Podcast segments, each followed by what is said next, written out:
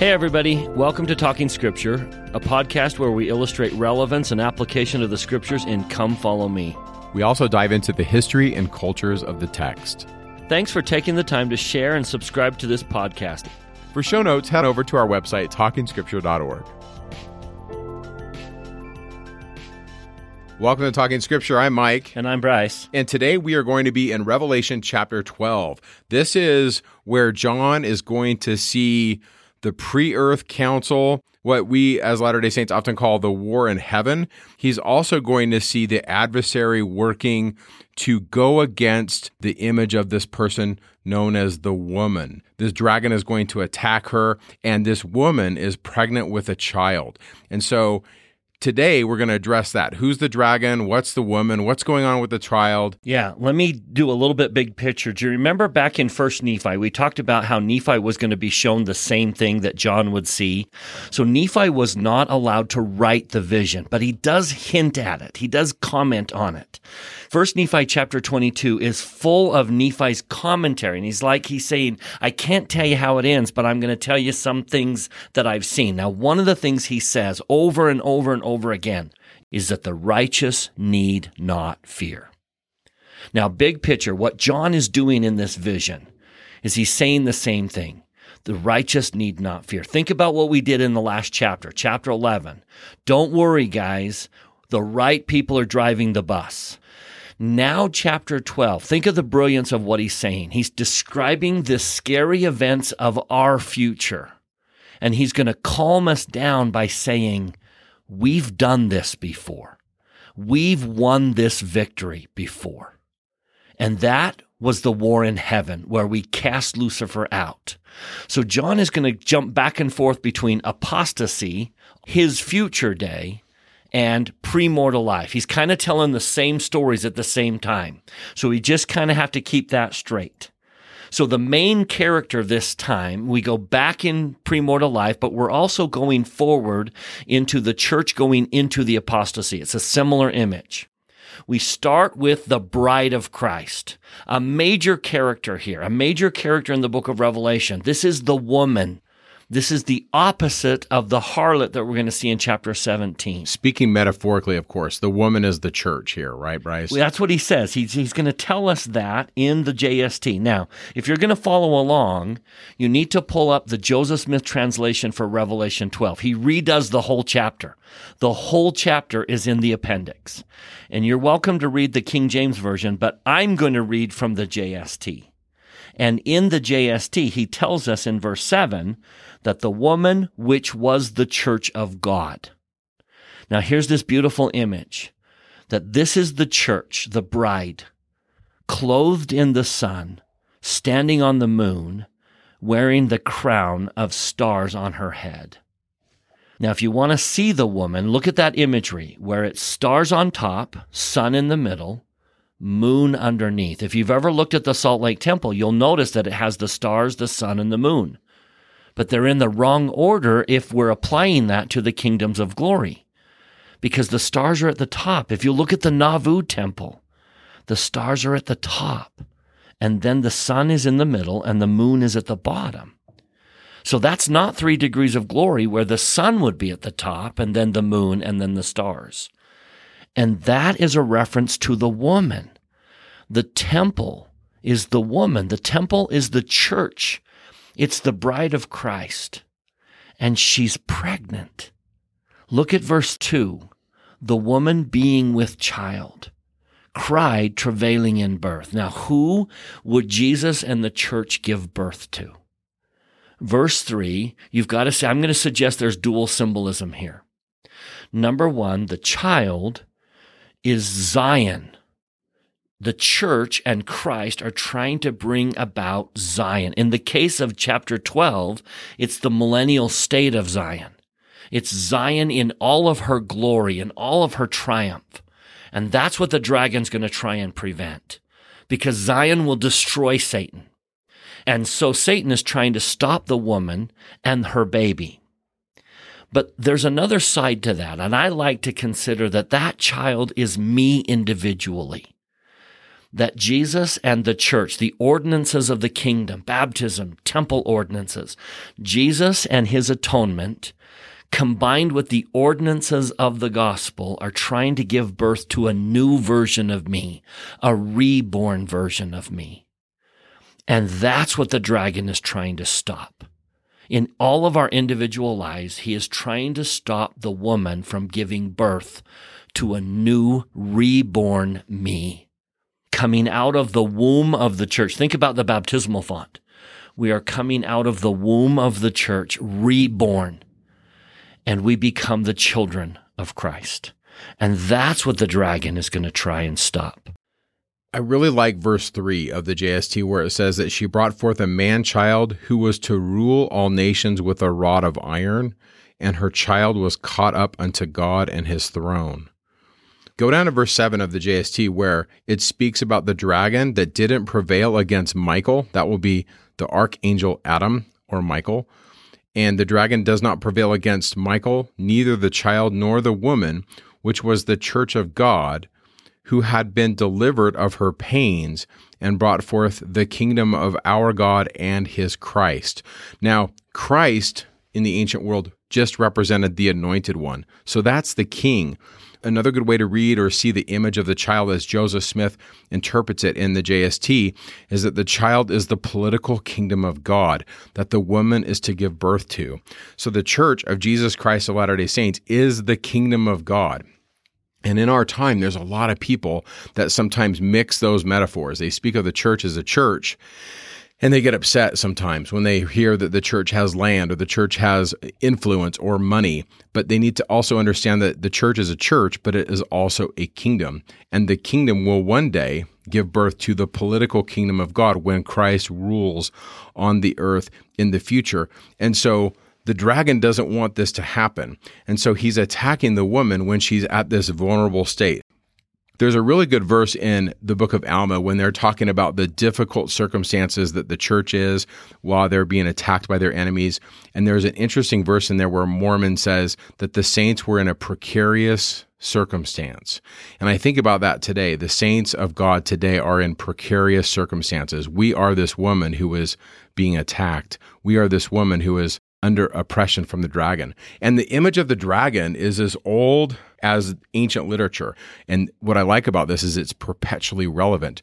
It comes from the ancient Near East and Babylonian literature where there's this dragon Tiamat that's kind of attacking the forces of order, and Tiamat kind of represents chaos. It's in the Psalms. It's in the what's called the Baal cycle, which is the Canaanite literature that was very much influential as the Hebrew Bible was constructed. Uh, this is an image of death and the sea. Yam, which is that word for the sea, is this also god of chaos that's kind of attacking forces of order.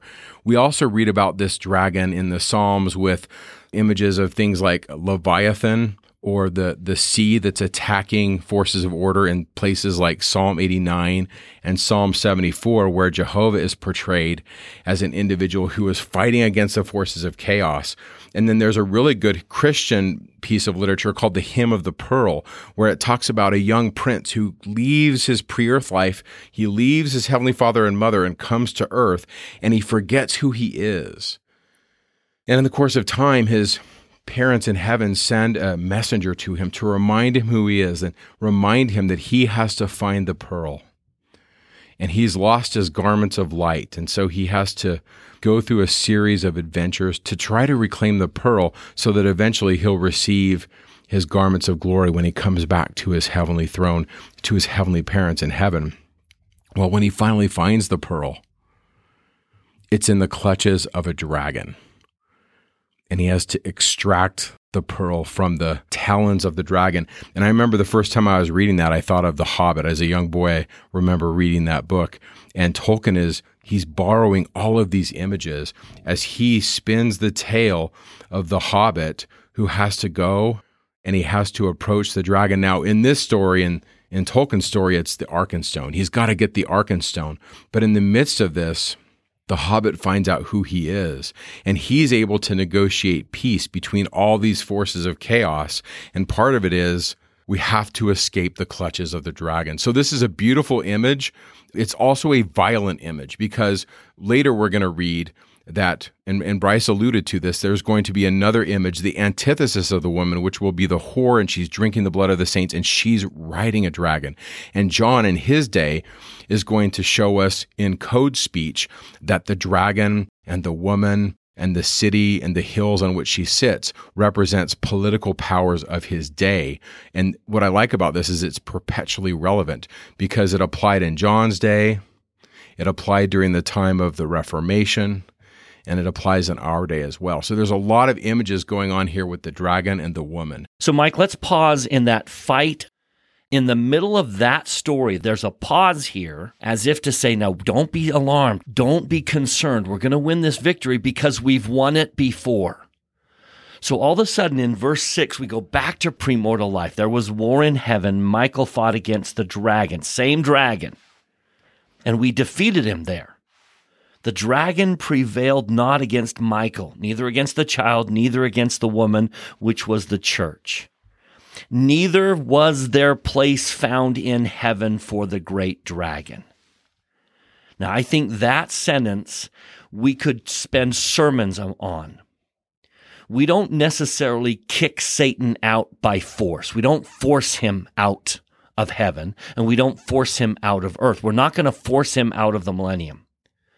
The reason we win is we make no room for him in our hearts. Neither was there place found in heaven for the great dragon. Now, back to that chapter I mentioned at the beginning of the podcast that Nephi's commenting on what he saw, not writing it. First Nephi 22, verse 26. Now, listen carefully. This is how we win the victory here because of the righteousness of his people, Satan has no power. Therefore, he cannot be loosed for the space of many years, for he hath no power over the hearts of the people, for they dwell in righteousness, and the Holy One of Israel reigneth. You see, John and Nephi are seeing the same thing. And the way we win the victory is we make no room for Lucifer when Satan no longer lives in any of our hearts, when he lives no longer lives in our heads, he's defeated. He'll leave. And that's what we did in premortal life. Neither was there place found in heaven for the great dragon. We made no room for him. So he left. Now, how did we do it? You've got to read verse 11 of the JST a hundred times this week. This is how you defeat Satan in your head and in your heart and in your home for they have overcome him, number one, by the blood of the Lamb. You got to have Jesus' help. We can't do it on our own. You've got to bring Jesus into your life, and then you can defeat Satan. I'm reminded of that scripture in Mosiah chapter 3, verse 19, that the natural man is overcome by yielding to the enticings of the Holy Spirit as you invite light into your life, as you bring Christ into your life, you defeat Satan. So overcome him, number one, by the blood of the Lamb, and number two, by the word of their testimonies. That's the formula. For they loved not their own lives, but kept the testimony even unto death. Now think what President Nelson has been saying. Take ownership of your testimony. Do you see why? It is the secret to overcoming Satan. He is going to throw all sorts of darts at you, getting you to doubt, getting you to take your own armor off. But if you hold on to the word of your testimony and you have invited Christ into your life, that's how we did it there. We kicked him out by not making room for him. We can do the same thing here. So that's the victory. Now, back to the battle of the dragon. You know, Bryce, one thing I really like that you just mentioned here in verse 11 is this idea that they kept the testimony even unto death. That word to keep. Now, obviously, Joseph is just giving us a straight translation, but both in the Greek New Testament and in the Hebrew Old Testament, that word for keep can mean to guard as well as to keep. And I think that a big question that will be asked of us one day is how loyal have we been to the Savior? I think loyalty is probably more important than what we know. The church is very much being accused by all kinds of enemies. And I think that's another image of the dragon. I mean, look what it says right here in verse 10 of the JST. The accuser of our brethren is cast down, which accuse them before our God day and night. That's the root of the word Satan. The word in the Hebrew is ha Satan, the accuser or the one who is accusing. That's what the adversary does. And I find it very interesting that those that attack the restoration aren't replacing it with anything. They're just trying to tear it down. And I just want to put this image in your mind of constructing a house. It takes months, months, sometimes years to build a beautiful home, but you could take it down in a day. I mean, you could burn it down to the ground in a matter of hours, or you could demo it real quick. And if you think about your testimony, we, it has to be something that's guarded and protected. And I like that word keep. And I think that's another thing the dragon is trying to do. He's just simply trying to deconstruct the light that's in us. I really do see so much of Revelation discussing things that are going on in John's day, things that happen in the past, and things that are also future, things that have been and shall be. And that is really the root of a lot of the things that are happening in apocalyptic literature, both in and out of the canonized text. If you remember, Martin Luther did not like the book of Revelation because it didn't fit with his expectation. And yet Jesus used apocalyptic imagery in his teaching. And the book of Revelation really sits in this position And so this image of the dragon is both past, present, and future from John's perspective. So if you look in verse 3 of just the King James. If you go to verse 3, it says, There appeared another wonder in heaven. Behold, a great red dragon having seven heads and ten horns and seven crowns upon his head. And his tail drew the third part of the stars of heaven and did cast them to the earth. Now, a star is a beautiful image for spirits. And I really like this because if you remember back when Abraham spoke to Jehovah, he told Abraham that you will have as many stars as there are in the heavens, you will have children because that's a beautiful image for the spirits in heaven that are waiting to come through Abraham and Sarah. And when it comes to this seven headed dragon, you can't really just take one head off, can you? Nope. You can't kill a seven headed dragon by chopping off his head. You can't defeat evil where it manifests himself. You have to defeat evil in the heart.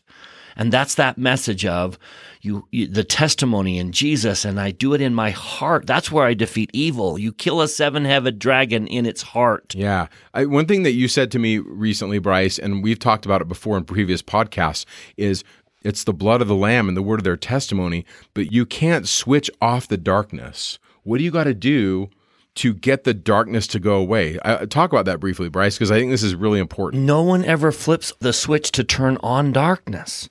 You control darkness by inviting light in. Darkness is the absence of light. Light isn't the absence of darkness.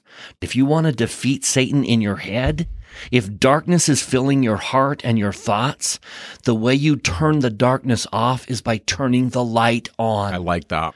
The moment you turn even the smallest amount of light on in your thoughts, in your hearts, it will repel the largest amount of darkness. I think that's so important because if I've had a testimony and the darkness is overcoming, and even individuals who leave, they they've left their testimony, so to speak, or they've walked away there's still light in them. It kind of reminds me of that image George Lucas portrayed it with the conflict between Luke Skywalker and his father Darth Vader. And there's this one line in the in the films. I'm sorry, I just can't help myself. I geek out all the time on this, but there's there's this one line where Luke says, "I knew that there was good in you."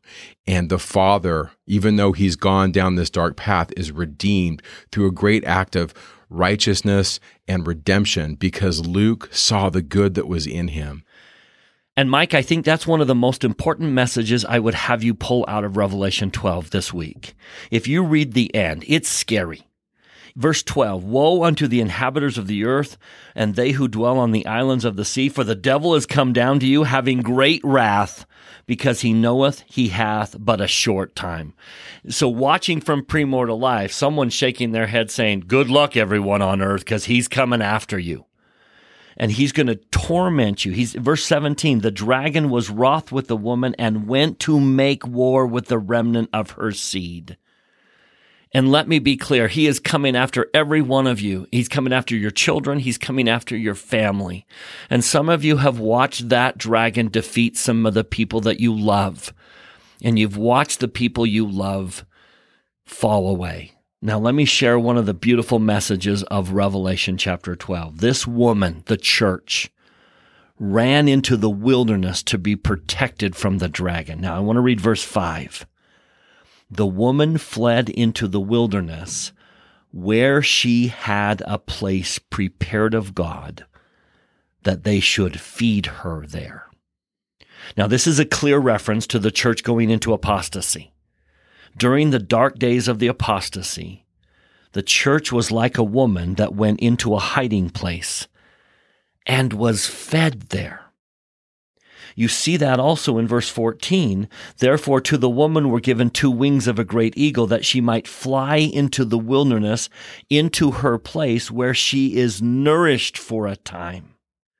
Again in verse 16, the earth helpeth the woman, and the earth openeth her mouth and swalloweth up the flood. Now, think about that. There is no way that the church completely died during the apostasy. Had that been the case, there's no way we would have had a Bible produced during the Dark Ages.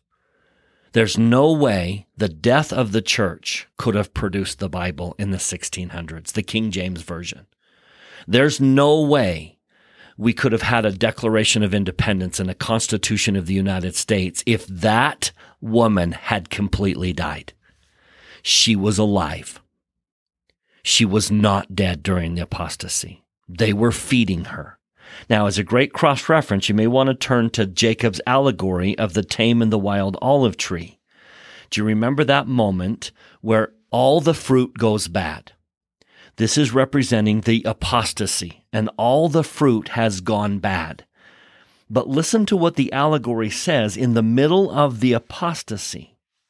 Behold, because thou didst graft in the branches of the wild tree, they have nourished the roots that they are alive and they have not perished. Wherefore thou beholdest that they are yet good. verse 36, he says, I know that the roots are good, and for mine own purpose have I preserved them. Do you see what Revelation 12 and Jacob chapter 5 are teaching? You couldn't kill the church during the apostasy. And even during that dark period where all the fruit went bad, the roots were still alive. May I suggest to all of you sweet parents who have watched the dragon conquer one of your children, their testimony is not dead. You can't kill a testimony. It's still there, being fed by something. The roots are still alive, and you hold out hope that when the time is right, that testimony is going to come out of the wilderness and live again. It is my testimony to you that the apostasy couldn't kill the church. The dragon could not kill the woman.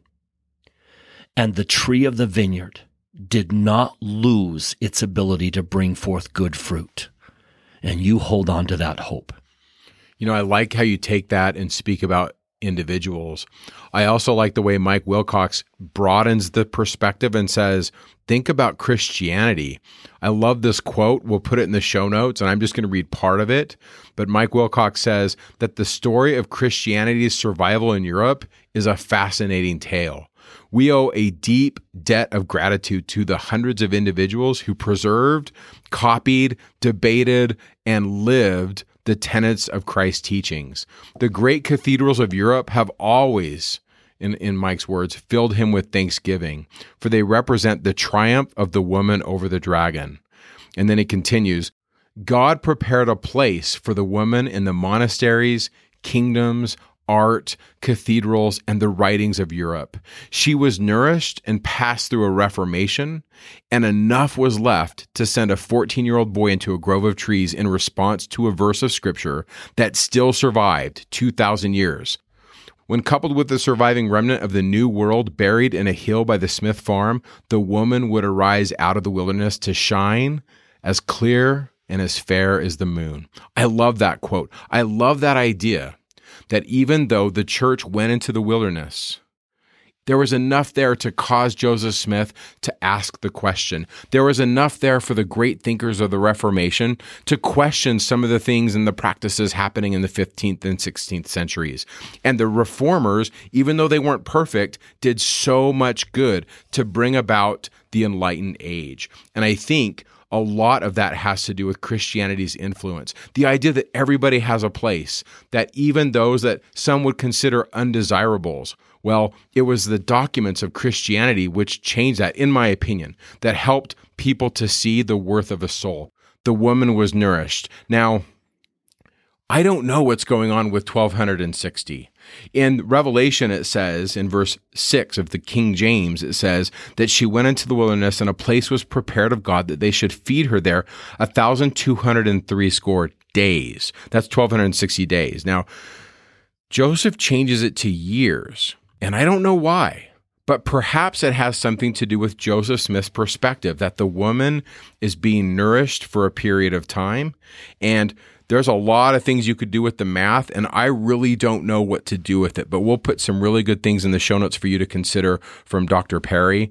And he's going to be really careful and he's going to say, Hey, we don't know, but there's some provocative imagery there happening. Let me just suggest one possible idea previously in the book of Revelation, John writes about the fellow servants that should be killed and that the, the martyrs of the fifth seal are awaiting their, their killing and this future work.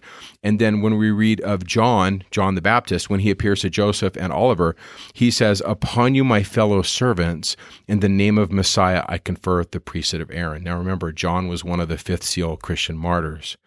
And he lays his hands on two men that were to be martyrs in the last days. Now, obviously, Oliver did not fulfill that role, but he would have had he remained faithful. and said that post was taken by Hyrum. Joseph sealed his testimony with his blood.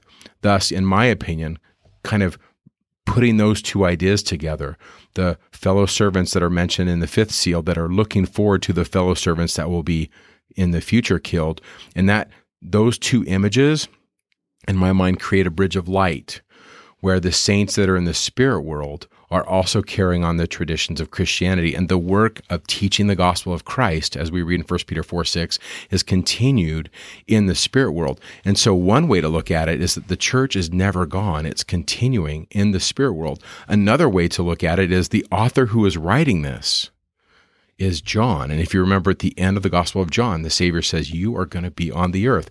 Uh, 3 Nephi 28 Jesus says to the three Nephites, You desired the thing that my servant John desired. John is a translated being living in the wilderness, carrying on the torch, as it were. Think of like the Olympics. The torch, the light, never goes out. So there's some really good images there with what I would consider kind of a difficult question. You know, what's going on in the King James verse 6, the the 1260 days or the years as in Joseph Smith, Revelation chapter 12, verse 5. Now, if you're interested, Talking Scripture has just released a couple new videos on temple symbols. And in that class number one, we talk about the symbolism of seven and the symbolism of three and a half.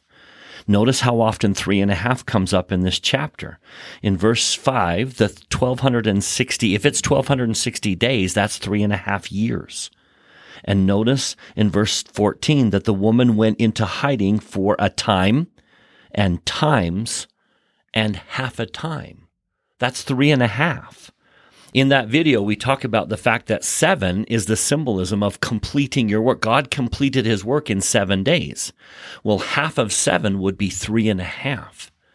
And so the symbolism of three and a half is a good work that temporarily got cut short. But you hold on, folks. It's not going to be cut short forever. It's coming back. We noticed that in last chapter of chapter 11, where they lie in the streets for three and a half days. So again, it's that reference to a good work getting cut short, but hold on, it will come to completion. It's very interesting. As far as wilderness, Bryce, another thing that I kind of like here is this idea. It's almost like the Exodus motif. They leave slavery, they come out of Mitzrayim, the place of straight places or tightness. That's the word for Egypt. And they go into the Midbar, they go into the wilderness.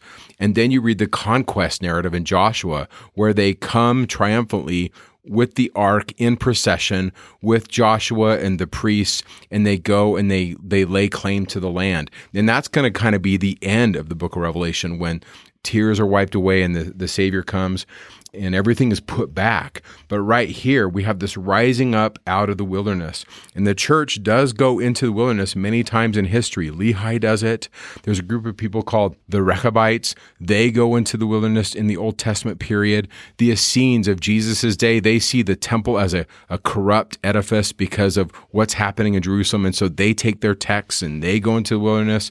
And we think that they are the ones who are the guardians of what today is known as the Dead Sea Scrolls. And so there's a community that lives out in the wilderness. And if you go to Israel, you can go and visit Qumran and you can see the entrance to the caves and you can go to the shrine of the book and see some of the Dead Sea Scrolls. And so there were individual communities that went into the wilderness and it kind of represented this place where we're waiting. And I think that ties into what you're saying about three and a half. The work has been cut short. Now turn to Doctrine and Covenants, section 5, verse 14, and hear the Lord's declaration.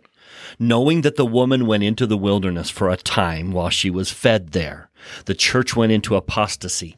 How many righteous groups went into hiding? The gold plates went into the earth to be hidden for a while. Think of that imagery of going into the wilderness and now hear the declaration which we now utter. And I wonder if this is what Moroni is shouting out from the top of the temples.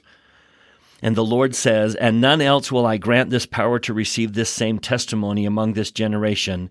In this, the beginning of the rising up and the coming forth of my church, out of the wilderness, clear as the moon, fair as the sun, and terrible as an army with banners. I wonder if that's what Moroni is trumpeting on top of the temple, that the church has come out of the wilderness she is no longer in hiding. Come find her.